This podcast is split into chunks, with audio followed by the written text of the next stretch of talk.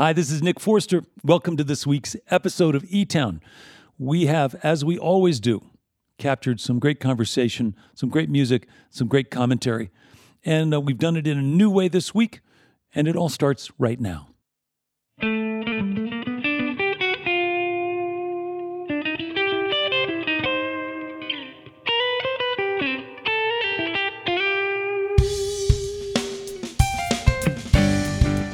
From E Town Hall in the foothills of the Rocky Mountains, it's E Town with this week's musical guests Rufus Wainwright and Joan Osborne.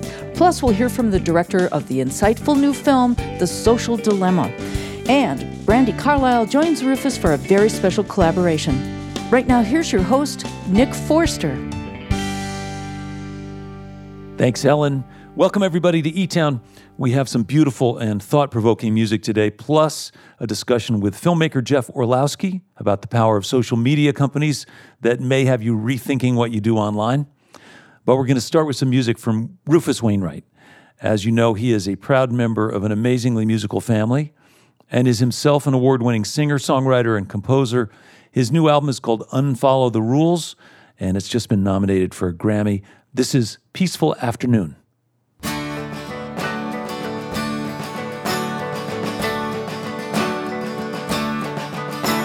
It's coming on to 13 years together, babe. I pray that it's a luck, a lucky, lucky number. And although I know I brought you joy and happiness, babe, I've also been a fuck for country source for anger.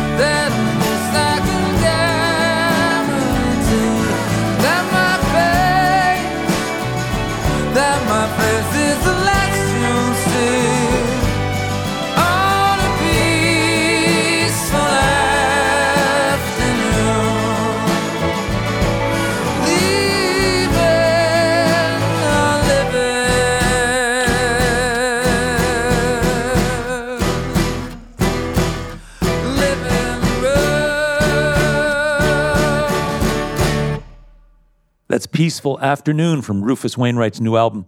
And he joins me now. Rufus Wainwright, welcome to E Town.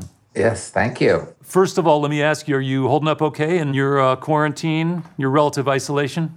yeah, no, I mean, I, have been, it's been a very productive time. Yeah, I've been writing a lot, and uh, I've been going into the studio, and certainly, you know, promoting the record and figuring right. out ways to continue surviving in the business. Right. So it's it's a productive time. I imagine you're somebody who gets restless anyway. Yeah, no, I get restless. I'm sad. I'm not touring. Yeah. I'm also just, I mean, the whole political situation in the United States now is just so baffling and, you know, worrisome, but but also hopeful yeah. at times. And I think whether right. you're a citizen or an artist or just a kid or an adult, you know, it's it's just there's a lot of pressure right now. Yeah. Yeah. So what's going on? Yeah. Um, I enjoyed your quarantunes and that seemed very generous. You were really putting a lot of time into it and engaging your fans literally all over the world. It was great. Yeah, yeah, no, I mean, I practice every day in my bathrobe, regardless. It wasn't like a tremendous effort for me necessarily. I just, you know, let the world into what I do usually. Um, in retrospect, I was very moved by how many people were affected by it and how it helped yeah. a lot of folks uh, during a dark time. It also was for me another testament that you know this that for artists there's a good side of this having the time to write yeah. having the time to practice having the time to really focus inward on your creativity is is a gift. So i was happy to be able to do that. Yeah. Let's talk about the new record for a minute. I mean you had mitchell froom at the helm and great la session guys. The thing about mitchell is that on every front he's proven to be stellar you know i couldn't have made a better uh, choice so yeah, because I think on one hand he understood there's a certain Rufus, a, a, luxurious Rufus quality that we have to continue, but that it yeah. has to be done at a certain budget now. And well, I'll, i think he created a, a palette that was still lush, but using um, voices, some spare strings from time to time. There's a certain clarity that he was very intent on. Um, on creating, mostly for the songs, because he liked the songs so much. And he's like, yeah. I, I want to still have a lot happening, but I don't want anything to really get in the way. Um, listen, the first song that we played from your record was uh, Peaceful Afternoon. It was both sweet and also candid about how there is that give and take, and, and uh, but it was a kind of a nice song about uh, relationships. Yeah, yeah, yeah, nice and also very honest. Um, you know, yeah, it's about my husband, or it's, or it's uh, dedicated to him and Jorn. We've been together for uh, almost fifteen years, and married for about seven or eight years. So what's nice about that, my husband, he's German, and there are certain requirements when you're married to a German, and one of them for him is that you know I have he has to have a song about him on every record. so so it's become a bit of an exercise where I have to you know really examine that that our relationship, and in the end, it ends up being quite a beautiful. Uh, experience yeah. and it's good to write love songs now. we need the yeah. world needs more love songs. Um, I was thinking about playing the next song, which is um, "You Ain't Big," and um, tell us a little bit about how that one came around. Well, that I very much attribute to Mitchell uh, in the sense that for me it was kind of a toss-off. I just one day I'd written a country song, and then I actually kind of forgot about the tune. And Mitchell, upon going through my catalog, uh, unreleased catalog, he, he kind of gravitated towards that tune. Well, let's listen to the song, and then we'll be right back.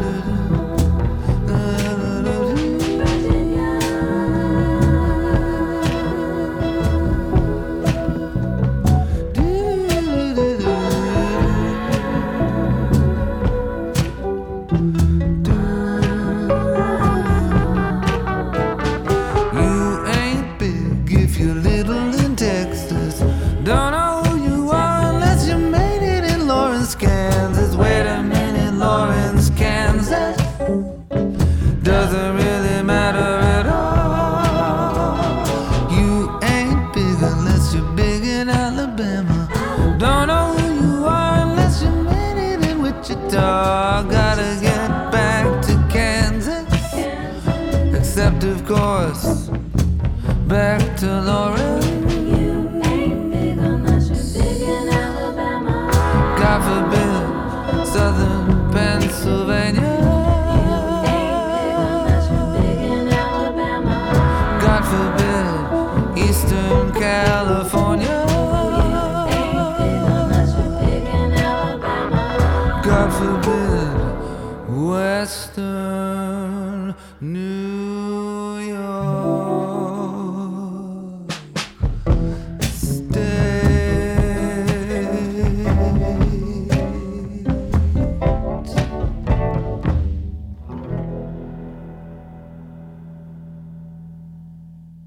That's You Ain't Big from the record Unfollow the Rules. My guest is Rufus Wainwright. And I'm trying to remember, I think it was, was it called Blackout Sabbath? Was that something you did years ago? Yes. Just an effort to get people to just turn their lights out sometimes, right? We did a few of those concerts where there was no power allowed in, in the venue and they were candle lit and you know we sang without mics and everything and it was just it was influenced by um, it was inspired I should say by the uh, by the last big New York power outage which I felt to be kind of gorgeous and and enlightening odd term to use but it was just a way to switch off and and just commune I guess with people It wasn't just about saving energy, it was also about embracing the uh, night sky in a different way. And, And also about turning off devices and being um, just in the moment and, and not, you know, wasting power in the process. yeah. Um, am I right that you and your husband are living in Laurel Canyon now? We are, yeah, no, we've been here for almost five years. Yeah. Yeah, it's uh, kind of a fundamental part of our lives. We're going to play a couple more songs. I was thinking about playing uh, Damsel in Distress next. And I think that has a little bit of a sort of a Laurel Canyon flavor. And That piece by far is the most kind of influenced by Laurel Yeah. Canyon, and that is the prime candidate. Okay, well, here it comes. We're going to play it right now.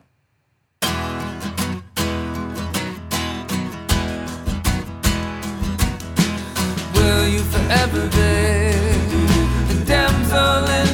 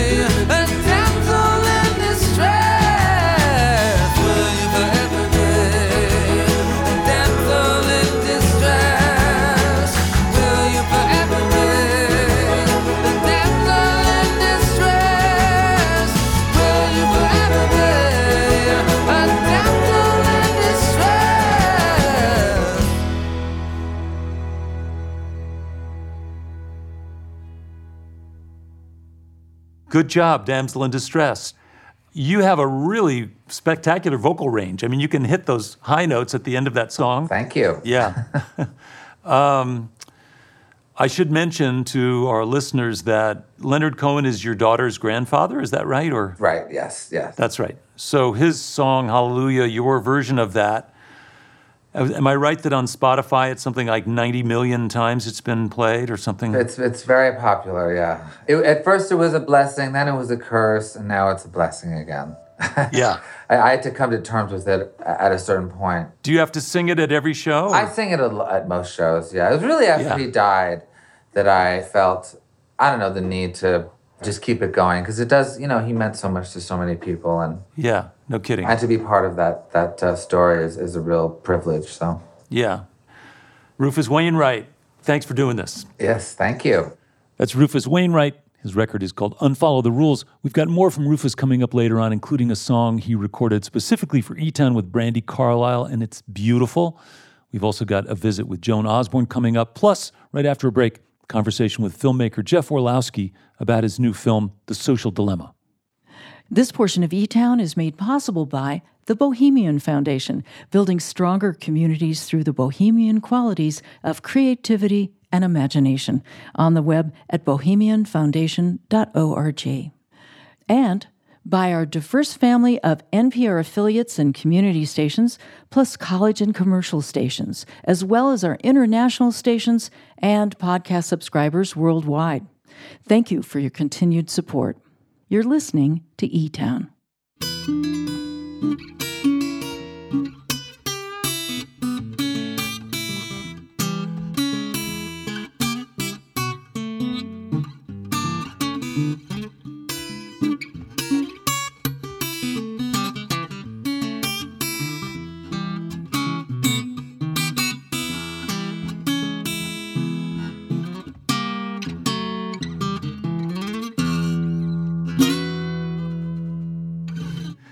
We are going to get back to music shortly, but first, uh, we're going to visit with an old friend, filmmaker Jeff Orlowski. Jeff has made two films uh, really focused on climate change Chasing Ice and Chasing Coral, highlighting the challenges of a warming Earth, um, the Earth that's already facing those challenges, and you know, helping to try to raise awareness so that we, global citizens, can do something about it. His most recent film, which came out on Netflix in September, is called The Social Dilemma, and it deals with a different but related crisis, one that is just as dangerous and scary.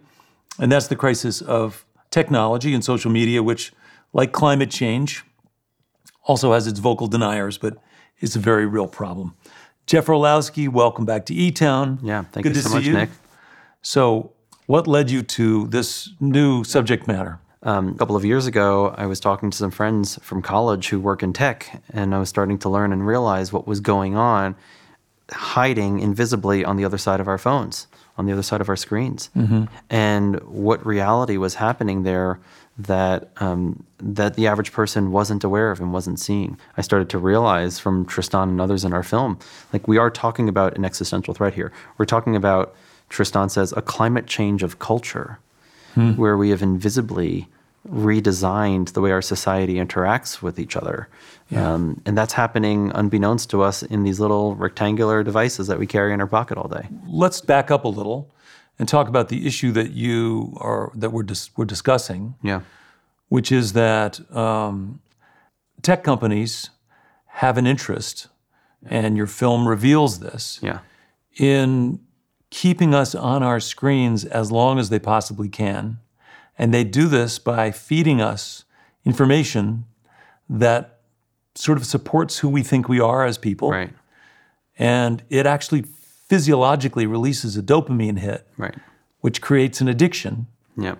And then they can use our own um, behavior on social media and on the internet to predict our behavior and sell that information to advertisers. Yeah, they are funded through an advertising business model, right? So, at its very, very core, the fundamental thing says the more data we can extract from you, the better we can predict who you are, the more we know about you, and the better we can leverage that information to sell something to you. So, the more data they collect about us, the more accurate their predictions can be. And the more time they get from us, the more money they make Yeah. and that inherently has built out this massive domino effect of what works on you? What's going to work on nick? If i am here i'm nick's algorithm and i'm going to try to figure out okay you have 100 friends on facebook right now if i can grow your network and get you to have a 1000 friends instead of a 100 friends i've just gotten a 10x potential increase in revenue because now every time you post something 10 times more people might see that thing. Mm-hmm. And if you spend 10 minutes a day on this platform but if i can get you to spend 20 minutes i can get you to spend 30 minutes i know exactly what's going to work on you. I know what you love. Oh you like this guitar you don't like those guitars you like these guitars. And oh wait not that don't show him that drum he hates that drum but these drum oh this amp and that drum he goes bonkers over those there's no programmer sitting there trying to figure out what's going to work on you Yeah. but there's an uh, automated computer system that is figuring out just what's going to get your your dopamine to light up for you. We think of Facebook or Twitter or Instagram. There's this one word that represents this particular thing, but in reality, there are 2.7 billion versions of Facebook out there, customized to each and every one of us. We're each in our own Truman Show version of this particular software, being fed now for year after year after year, a constantly learning and self reinforcing series of posts that will engage us. Years later, we're seeing this domino effect, we're seeing all these consequences, and we have to look back and, and really reckon with the Frankenstein that, that, that they have built. It is like Frankenstein. Yeah. It's alive. It's alive. And and now they have a system that is entrenched in the stock market. So they can't even easily undo what they have built because of the, the fiduciary responsibility to their shareholders. Yeah. So even if they wanted to just about face and change and turn around and be more ethical, they're going to get sued by shareholders. They're kind of stuck in the system Yeah. now. So we, we have a big uphill battle around how we change this. Circling back to climate change for a sec, these kinds of manipulations have consequences. So, as I understand it, if I'm a politically conservative person and all of my search engine history and all of the data that I'm after is is very narrowly focused in a very conservative Yep. direction, and I plug in the words into Google, climate change is, mm-hmm. it'll give me a different set of answers than if I'm a you know progressive Yes. environmentalist living in Boulder, Colorado, Yes. and I say climate change is. Those those answers will be divergent. Correct. The original concept, the original intent seems so innocent. We did this experiment and we also asked friends. This was actually one of the last things I did on social media was like, "Hey everybody, mind searching for this phrase and send me what, you know, what Google gives you?" And then we got all this data from all these different people around the world about what it what Google offered when you searched for the phrase climate change is. And, and that happens, you know, that's one specific example around environmental values. But the reality there is across any type of value system. Yeah. In case you just joined us, you're listening to E Town. I'm Nick Forster, and uh, we're here with Jeff Orlowski talking about his new film, The Social Dilemma. So one of the things that really struck me was basically if the platform is free, Yes. then we're the product. Exactly. We are the product that's being sold.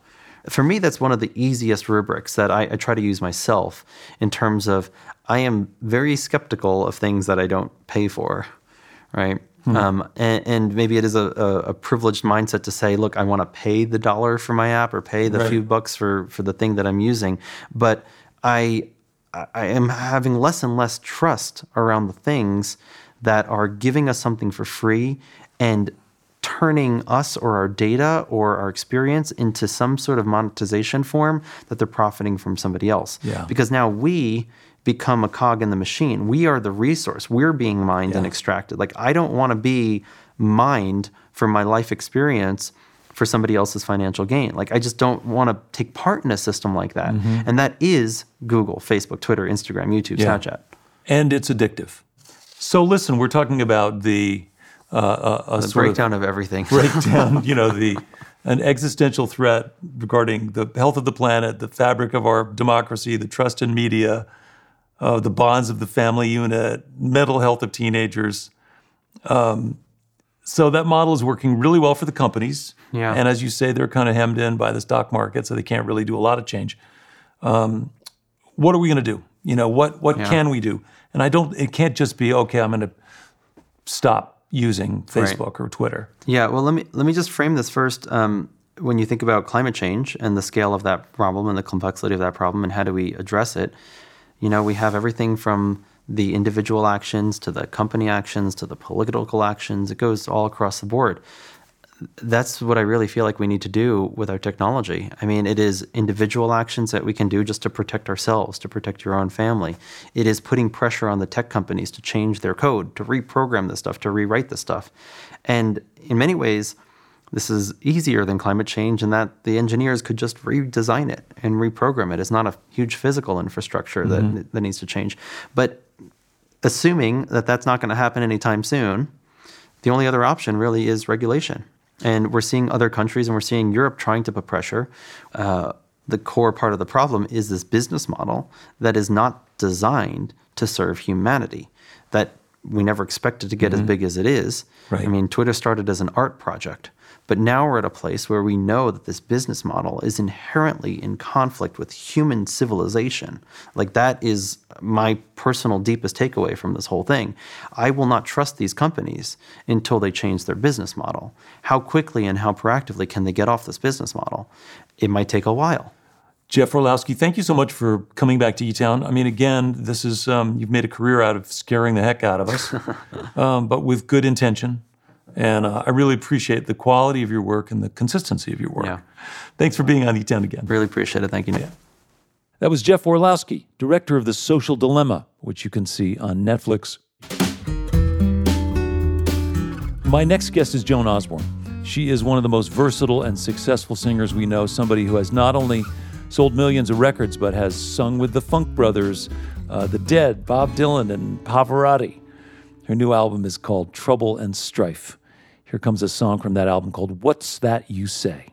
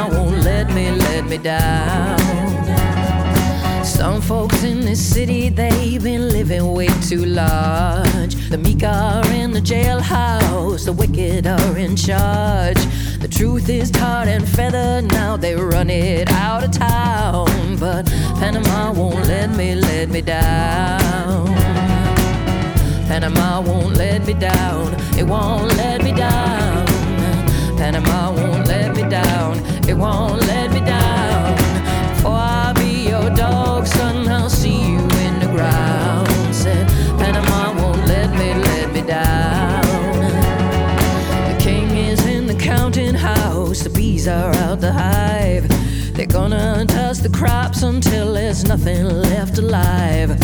When it all goes crazy, well, you won't find me around. Said Panama won't let me, let me down.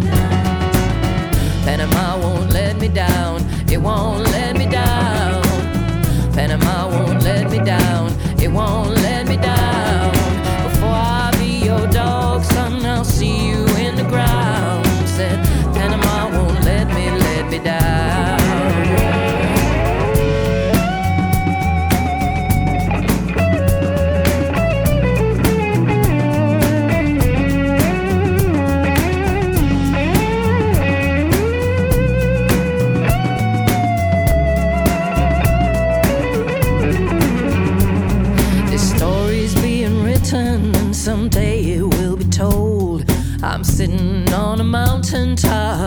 watching it unfold. My heart is in the wilderness, howling like a hound. But Panama won't let me, let me down. Panama won't let me down. It won't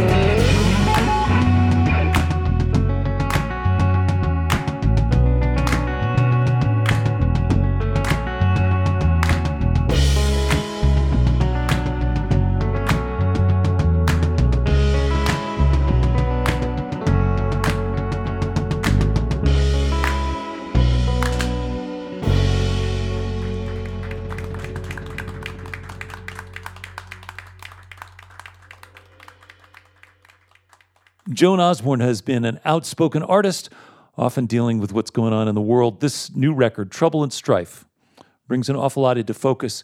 It addresses all kinds of issues climate change, gender identity, immigration, disinformation. Joan, welcome back to E Town. Thank you so much. It is so nice to be back here again. The first time I appeared on the show was like 25 years ago. Yeah, a little more than 25 years ago was the first time we we got to do this. Ah. Um, you're covering some ground here.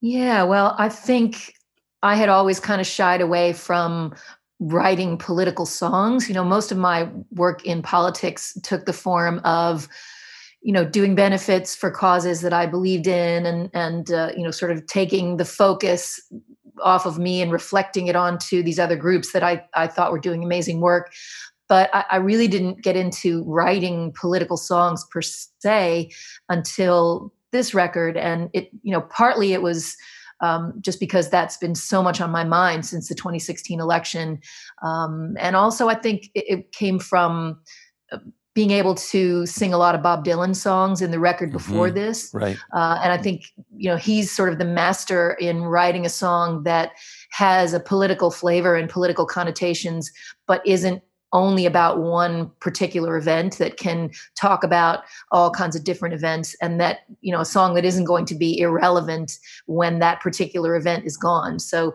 um, so i think i, I learned a lot uh, from doing a deep dive into the dylan material. And also i just had a lot to say because i i felt like I wanted to take on the responsibilities of a citizen that we all can take on, Mhm. um, but I also wanted to use this platform that I have as an artist and and try to uh, have some sort of you know, however small, some sort of positive effect with that. Yeah. As a point of clarification, you made this record and you wrote the songs pretty quickly, as I recall. Like you had the studio time booked and you were not sure what you were going to do, and the floodgates opened. Yeah, yeah. I kind of pushed myself up against a deadline. Um, I, I booked uh, some musicians that I, you know, that are very busy, that are in demand all the time. So I, I was only going to get them for this very brief period of time, and I kind of didn't know what I wanted to do in the studio. And as the date got closer and closer, uh, you know, I hemmed and hawed, and I thought, well, maybe we should do songs of Bob Dylan Volume Two because people are really interested in this, and I enjoy doing it, and whatever. And then finally, about four days before the sessions, I was like, you know, I'm just going to see what I can come up with. And I locked myself in a room for four days and went through all the piles of notes and little, you know, uh, voicemail messages that, Right. that I'd left myself with melody ideas and all of this. And wrote about 13 songs in the space of four days. And that's mostly what you hear on this record is, Wow. is those songs. So in a way, um, there was not a lot of overthinking, and it, I think the the songs are are much more direct um, than a lot of the stuff that I've written in the past. You're listening to E Town. I'm Nick Forster. I'm here with Joan Osborne. That song we heard at the opening, What's That You Say, includes spoken word in Spanish. So, how did that happen? Yeah, well, um, the song is sort of my a response to the immigration situation in this country. When I was growing up, immigration was looked at as something very positive for America. And I've always been very conscious, especially as an artist, of everything that immigrants have brought and continue to bring to our society whether it's you know their energy and their enterprise and their starting businesses or whether they're bringing their artistic traditions with them. And of course lately immigrants have been really demonized. It baffles me that anybody could actually go along with that. So i wanted to write a song about uh, about a person who has come here from another country and has become this sort of shining light uh, in in the United States and brought this very positive, wonderful thing with them. So the song was finished, and there were these big instrumental um, sections in it that didn't have any singing, and I I kept hearing like a a spoken word thing, you know, like in an Elvis song Right. uh, or a Barry White song or something, and I just kept hearing that in my head, and I thought, well. I don't want this to be me. So why don't I pass the mic to someone who has actually lived this immigrant experience? Yeah. And so I contacted this organization called Raices, uh, and they are a group that works at our southern border with people who are trying to navigate this very dehumanizing uh, immigration system that that is set up on our southern border. And I asked them if they knew of somebody who uh, would want to talk about their personal experience coming to this country, and they uh, connected me with this really wonderful woman. Her name is Anna Maria Rea, and to me, she's the quintessential example of someone who comes here and makes this country better. Yeah. Well, thank you for sharing that background, but also thanks for putting the song on the record because it does the job. It gets you into that framework of understanding the process and the value and the power that immigration brings to this country. So that device worked, that narrative, even though I didn't know the words. Well, thanks. I hope that's true. yeah, I think it is. I got the vibe. Um, we're about to listen to That Was a Lie. Um, what were you thinking about when you wrote that song? I feel like in this moment, uh, it it has a lot of relevance um, because there's a lot of people running around just lying their faces off, and uh, it's very dangerous the way that most of you know, I guess the media or journalists will take someone who is, you know, representing a group, an organization, a government, listen to them just straight up lie, and then sort of talk about it in these uh, in these very sterile terms of like, oh, they must have misspoken, or oh, I think that was a misstatement, or oh, that was uh, an alternate fact, or whatever. It's like, no, just say that they're lying, because if you don't say that, then you are covering up for them, and you're allowing them to continue to do that, and it's it's very dangerous. So, so we're going to listen to that was a lie right now. Great.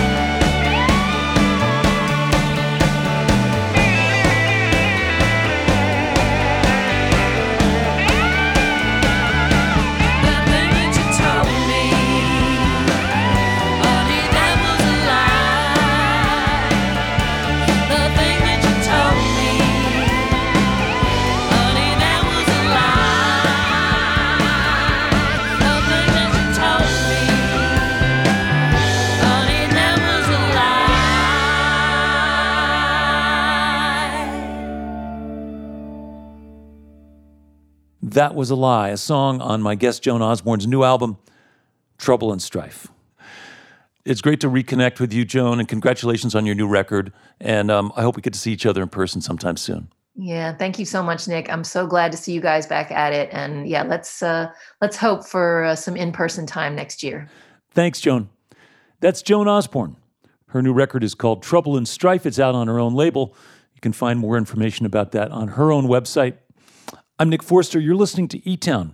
We'll be back after a short break with a song that Rufus Wainwright and Brandi Carlile recorded just for E Town.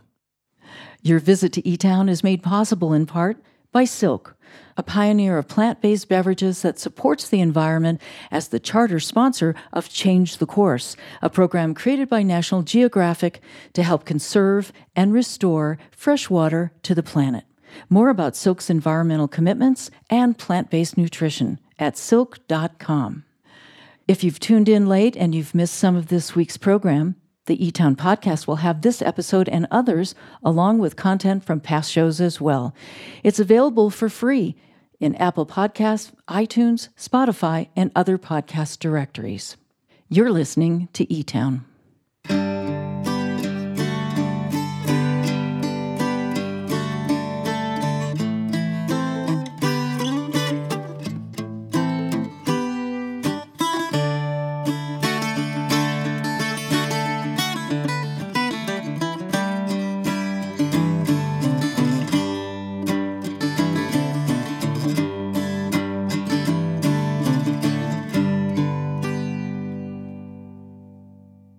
Hi, I'm Nick Forster. I want to say hello to our listeners who are hearing E Town on stations like UMFM in Winnipeg, Manitoba, Canada, on WSKG in Binghamton, New York, and parts there around, and on KMTN in Jackson Hole, Wyoming. Thanks for listening. As always, if you want more information about any of our guests, if you want to see some videos from this show, all that information and more is available online at etown.org. Before COVID, when E Town was a live stage performance, we'd end the show with a big finale. And all the musicians and the house band and uh, Helen and I would all get together on stage and perform together. Since that can't happen these days, we're creating new ways of bringing that collaboration to you. So Rufus has been figuring out how to connect with his fans remotely ever since this pandemic started back in March. And now he's even doing full concerts from his home, still streaming online and selling tickets because after all, he had to give up all of his gigs this year, just like all musicians and performers. So Rufus is no stranger to this remote way of making music. And for this E Town collaboration, I asked him who he'd most like to sing with, who he hasn't sung with yet, and he told me Brandi Carlile. I mentioned that Rufus is from a musical family, and of course, his dad is Loudon Wainwright III. His mother is the late Kate McGarrigle of the famed McGarrigle sisters. She died about 10 years ago of cancer, and Rufus chose one of her favorite songs to do with Brandi. This one was written by Sandy Denny, who was also a good friend of his mother's. It's called Who Knows Where the Time Goes. And this is with Rufus and his band in LA, Brandi at her home, and I'm adding some mandolin and some slide guitar from here at E Town Hall. I have to say that it is one of the most beautiful finales we've ever had on our show. Here it comes Who Knows Where the Time Goes.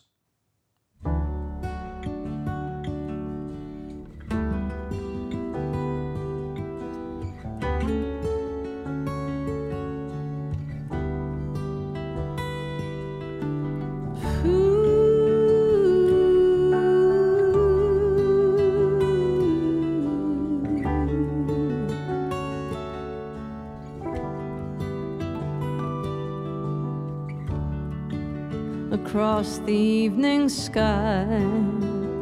All the birds are leaving,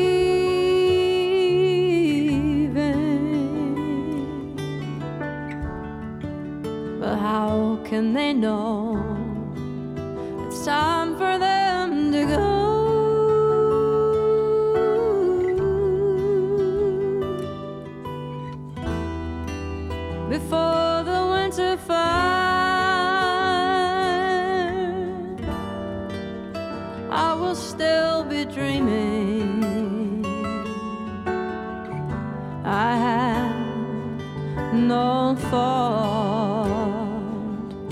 time. And who knows where the time goes?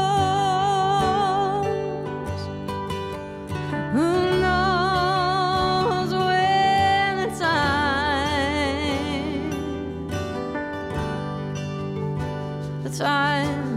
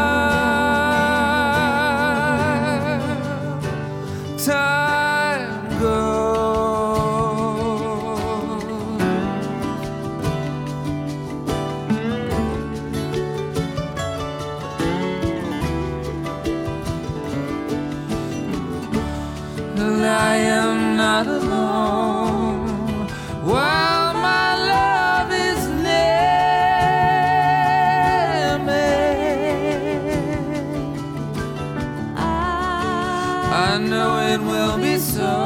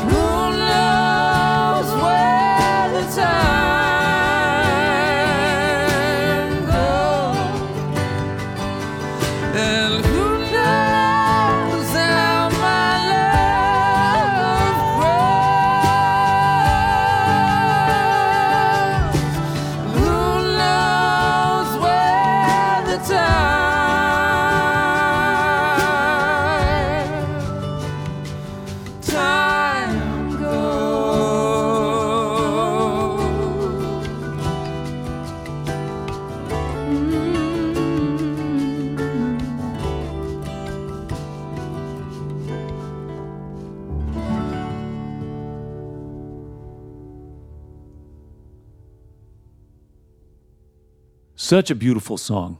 So great to hear those two voices together, Rufus Wainwright and Brandi Carlile. It's a wonder that they haven't collaborated at all until now. Thank you all for joining us this week in E Town. We are being creative. We're doing things that we haven't done before, but we're really trying to connect the dots in the same way we always have.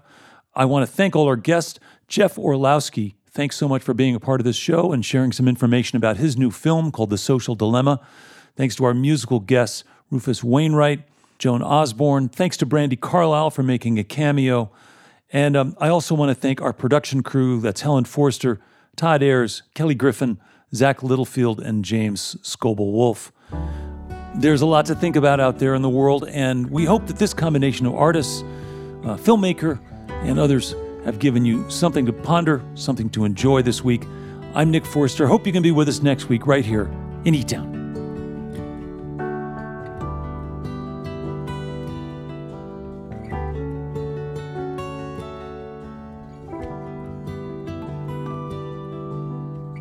Distribution of E Town is made possible by our family of sponsors, this station, and listeners like you.